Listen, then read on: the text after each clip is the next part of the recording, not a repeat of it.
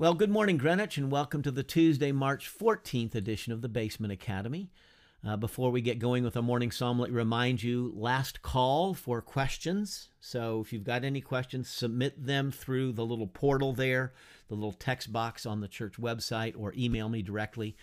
I think we'll be wrapping up questions this week, might spill into a little bit into, into next week, uh, depending on what response is. So let's, let's uh, begin with a morning psalm. So this is Psalm 14. We've read this before. It kind of plays a little bit into the question, uh, the questions we'll be answering today. This is for the director of music, a psalm of David. The fool says in his heart, There is no God. They are corrupt, their deeds are vile. There is no one who does good. The Lord looks down from heaven on the sons of men to see if there are any who understand, any who seek God. All have turned aside. They have together become corrupt. There is no one who does good, not even one. Will evildoers never learn, those who devour my people as men eat bread and who do not call on the Lord? There they are, overwhelmed with dread, for God is present in the company of the righteous. You evildoers frustrate the plans of the poor, but the Lord is their refuge. Oh, that salvation for Israel would come out of Zion. When the Lord restores the fortunes of his people, let Jacob rejoice and Israel be glad. Amen. David reminding himself in prayer of the reality of the human condition. All are corrupt. All have turned aside. There's no one who does good, ourselves included. Felix culpa, right? oh, happy sin. We who realize that we are sinners are the ones who, who run to the Savior. The world who says there is no God, well, then there's no sin. If there's no God, there's no sin, right? There's no accountability. So why do we need to seek a Savior? So I think this sits as an interesting backdrop to today's question. Um, I'm going to read a couple passages, Second Corinthians chapter 6 and Second John, a um, couple verses in Second John. Uh, the, the question comes this way There are so many passages throughout the Bible opposing friendships with non believers. And then gives these two passages as examples. I'll read them in just a moment. However, Jesus was a friend of sinners, and many were transformed by his words and deeds. Should we as Christians be in fellowship with non Christians? Are we not supposed to seek out these relationships in order to be a witness? I ask because I have several atheist and agnostic life friends, lifetime friends. My children ask to befriend and form relationships with non believers, and I want to know how to respond to them, that is, to the kids. Great. What a great question. Oof. Really good. Um, let me begin by reading Second Corinthians chapter 6, uh, beginning in verse 14. Paul writes, Do not be yoked together with unbelievers. For what do righteousness and wickedness have in common? Or what fellowship can light have with darkness? What harmony is there between Christ and Belial, which is um, a, another name for Satan. What does a believer have in common with an unbeliever? What agreement is there between the temple of God and idols? For we are the temple of the living God. As God has said, I will live with them and walk among them, and I will be their God, and they will be my people. Therefore, come out from them and be separate, says the Lord. And so now he's quoting uh, the Old Testament prophet Ezekiel Touch no unclean thing, and I will receive you. I will be a father to you, and you will be my sons and daughters, says the Lord Almighty. So, the passage cited by the, the in the question here, there are many passages opposing friendships with unbelievers, and then cite Second Corinthians. Well, it's a little bit out of context, okay? What Paul is writing about here is this a situation in in um, ancient Corinth. Okay, so this is Second Corinthians chapter six. He's writing. It's a very cosmopolitan city, a very worldly city, very libertine city that was shaped by pagan idolatry, not by Christianity. Okay, so Christianity is a minority belief in a larger pantheon, as it were, of, of beliefs and, and, and pagan gods and idols. And so the, the way idolatry worked back then, if you wanted to get ahead, you know, something, your, your crops weren't growing, your business was failing, your family wasn't doing well or couldn't have children, you might go to a particular temple and you would engage in some ritualistic action of sacrifice, having a sacrificial ritualistic meal, right? You might pay, you would, it's kind of like a restaurant, you would pay, you would then have the meal and then you would be communing with that idol, with that God, and through your payment, there was uh, implied some obligation and the God has to bless you. Okay, so you, it's a tit for tat kind of world. You go pay your money, lay your money down, and you're going to get a blessing as you as you do that. Or in some cases the ritual action was of a sexual nature and so you would go engage to pay some money and then you would engage in ritual action of sexual uh, relationships with a temple prostitute. And it could be it, so it's a patriarchal society so the man would go to the temple and it might be with a female prostitute it might be with a male uh, a temple prostitute. And so sometimes there were sexual relations involved. Sometimes it was the the fellowship meal that was being taken place okay?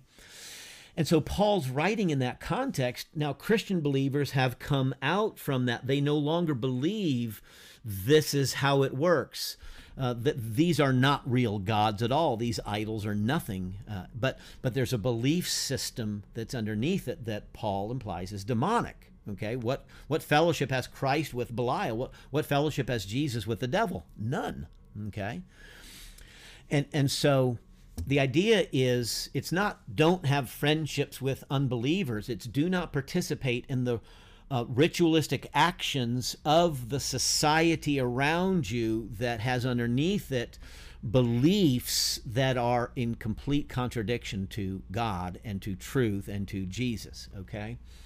And so so the the Christian, the Corinthian Christian can't go to church on Sunday, have the Lord's Supper, that's the ritual meal where we have fellowship with our God, right? And and with with his people. And then turn around on Monday and go also then participate in the ritualistic pagan uh, actions or go to a temple prostitute because hey you want your business to prosper and no no no you must stop that engagement with that those uh, uh, uh, false beliefs and, and, and ideas and ideals.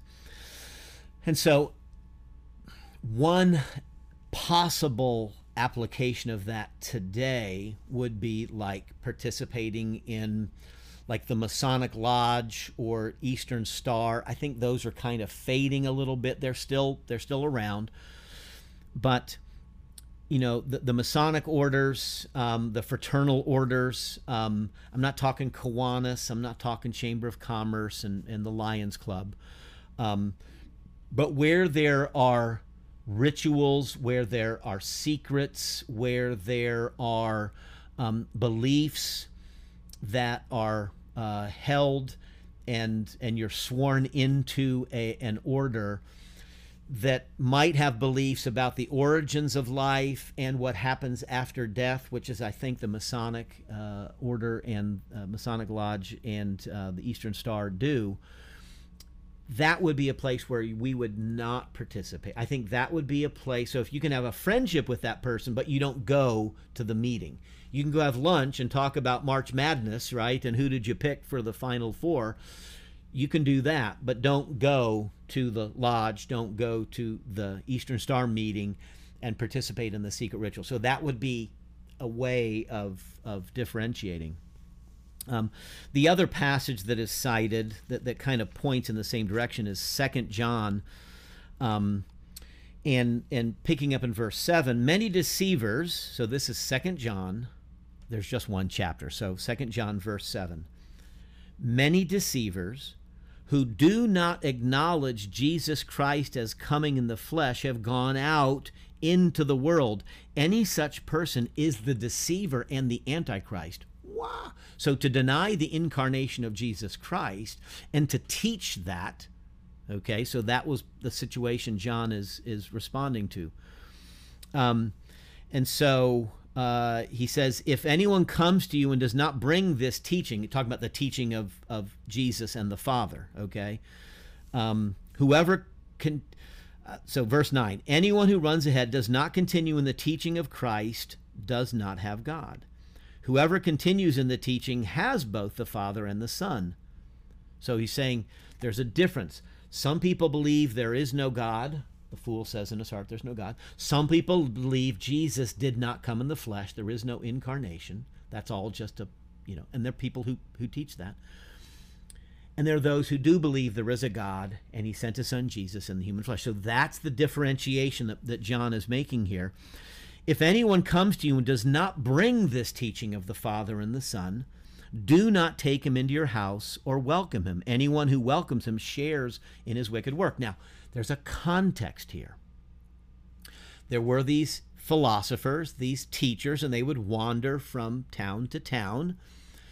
Think um, the traveling salesman, think the snake oil salesman, okay? So they're coming from town to town, and there was an expectation of hospitality. We didn't have, you know, Holiday Inn and Hampton Inn and the like back then. So the way that a wandering teacher or philosopher would come to town and they would be taken in for a season, for a day or a week, and then they would teach for a while and then they would move on to the next town.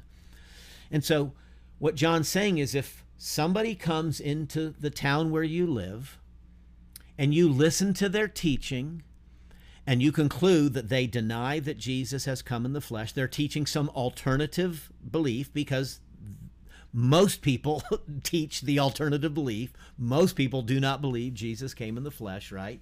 The fool says in his heart, There is no God. That person should not be, you should not extend hospitality to that person. So there's an expectation of hospitality in the ancient world in a way that does not you know we we just take our own family into our home. We don't we don't have a town square where people show up and then we you know who's going to bring this family into our home. That's not the way we do hospitality in our society. So in the context of John's letter you have wandering teachers who teach alternative messages. They bring a teaching that denies that Jesus is the son of God has come in the flesh what John's saying is do not welcome that person into your home because if you do, and then that person sets up shop in your home, the assumption is going to be in the town that you agree with that person, that you are there sitting under them. You're, you're asking them in to be instructed by them in their teaching. And Christians should not do that. Okay? And so, um, I don't know what the what the equivalent's going to be on that. You know, if an atheist friend or an agnostic friend invites you to go to some lecture, maybe you go with them for the purposes of debate and discussion, but maybe you go in the context of, yeah, I'll go to your lecture if you come to my church. And then let's sit down and have a conversation. So you're doing that for the purposes of witness. So we don't have quite the same equivalent in uh, to what John is talking about there. But what he's certainly not saying is don't have friendships with unbelievers. John is not saying don't bring an unbeliever into your home. Of course, you can have an unbeliever into your home. Now, if now if somebody comes bringing the atheistic lecture, and and they're teaching us, don't bring that person into your home because people are going to assume, possibly and wrongly, that you're wanting to be instructed by this person. Now, the, the lecturer is not going to stay in somebody's home. They're going to stay at the local hotel, right? And they're going to charge the fee that they get for speaking is going to cover that hotel. So there's just no equivalent. But what I am saying is these passages do not apply in the same way. So so I've heard those same passages. I don't think I've ever made the argument, but I've heard those passages over the years and and so hence the context sheds light and we go, "Oh, okay. Um, so there are many passages opposing friendships with non-believers. I disagree with that. There are not many passages opposing friendships with non-believers. How can we bear witness? How can we influence people if we don't spend time with them? Jesus went to the tax collector and to the sinner and was accused of guilt by association, and he was, you know, tempted to be turned out of the synagogue, and all the religious leaders poo-pooed him because they missed what his mission was he came to seek and to save the lost, right? So we should have the same. So, yes, we are to seek relationships and, and be a witness. Now, with respect to your children, let, us talk about that. Um, we need to be really thoughtful about with whom our friends, our children make friends, okay? we live in a society, you know, our schools uh, draw from lots of places, lots of neighborhoods. We often don't know the people that our kids are becoming friends with. We don't know the families. So we don't know what they believe. We don't know what they practice in their home. Uh, we don't know uh, what what uh, safeguards they've put in place around screen time, around television time. Are there parental controls? Um, are uh, your children's friends participating in live action role plays? Are they participating in uh, the metaverse? Are they participating in internet communities that invite them and call them to identify as something like the furry community or Dungeons and Dragons or things like this? And so I think you're right to be thoughtful about the friendships that your children are making. And this is where, you know, there's just no substitute for just getting in touch and getting to know the parents. So if your child is invited to a sleepover or to some kind of activity or party, it's not unrealistic to call the parents and say, "Hey, you know, we're the Meeks and you're the Jones. We I'm sorry we haven't met, but I know our kids are friends. Hey, can you tell me a little bit more about the activity that, you know, little Jordan is inviting my son to participate in?" And, you know, they they tell you and and you say, well, just you know, I think they're going to do a sleepover after. Just a couple questions. Don't want to sound strange, but you know, curious if you have parental controls on the television or on screens because you know kids these days you know you can kind of you know play it like that and you'll hear from the parent you know are there guns in the house and are they locked i mean there's just all kinds of things that we need to know to to to uh, safeguard the the, the well-being of our, our children because there are lots of fools who say there is no God. There are these communities, these internet communities, these virtual communities, um, these gaming communities where there are people, there are bad actors. That's all you can say. There's bad actors. Um, the internet, I grew up, my kids, we turned them out in the backyard and we played Little League and wiffle ball and dance classes, and we didn't have an internet. We did, but it was in a rudimentary form. And we didn't have smartphones, okay? But a smartphone now opens and exposes your child to a whole world of bad actors. Not all are bad actors, but there are many bad actors. And we just need to be aware of that. And so I don't think there's anything wrong with asking questions. And and that may give rise to some witness, right? And say, well, um, you know, gee, why are, why are you asking all the I'm curious, why, why all the questions? Say, well, you know, don't want you to think we're weirdos, but we are followers of Christ, and, and we do think that there are some activities that our children are, are not age appropriate or appropriate uh, for for you know our kids to participate in, and don't want to make any judgment, but we're just trying to gain some information, and that becomes so you engaging with the parent becomes an opportunity to bear witness uh, to your faith. Um, and then maybe say, would it be all right if we had little Jordan over at our house sometime? But but we'd want you to know that on a Saturday night sleepover, we'll also be going to church. Um, we'd love to have you join us at, at, church also, and that again gives opportunity to to, to bear witness. Um, but particularly these communities that ask our children to identify as, mm, we have to be careful about that because now our child is being asked to try on a different identity, a different role, a different understanding of who they are.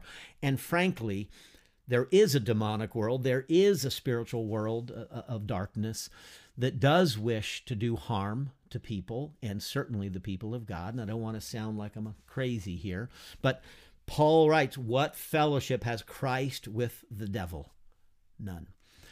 And so all of the identify as world, we need to be really thoughtful about that and do our, our homework and research. So, anyway, um, yes, we should have friendships. Yes, we want to go to lunch. We want to have families over to our home. In fact, we want to build relationships and show other people that Christians are normal. and yet we also believe things uh, about the nature of reality, about the nature of humanity, things that are true and lasting. And um, so I encourage friendships with unbelievers and the atheists, you know, be in these relationships.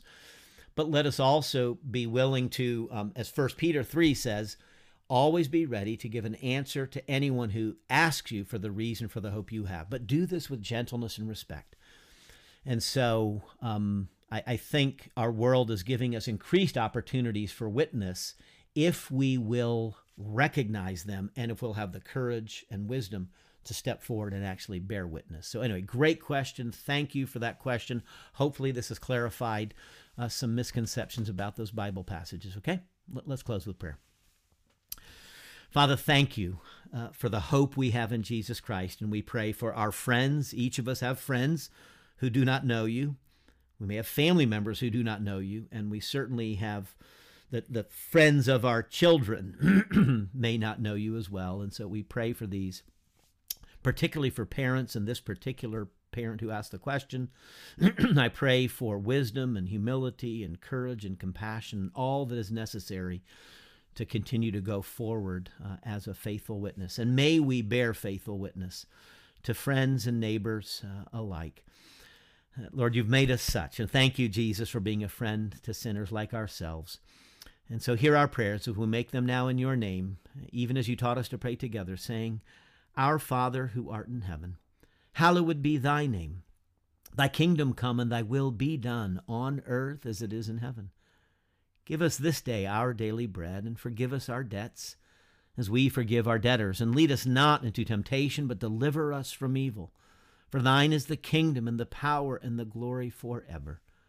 Amen. May God keep you. May God watch over you. May God protect you and your children and loved one and household. But may God use you as a faithful witness to friends, to family, to neighbors. May He do it this day and forevermore. Amen.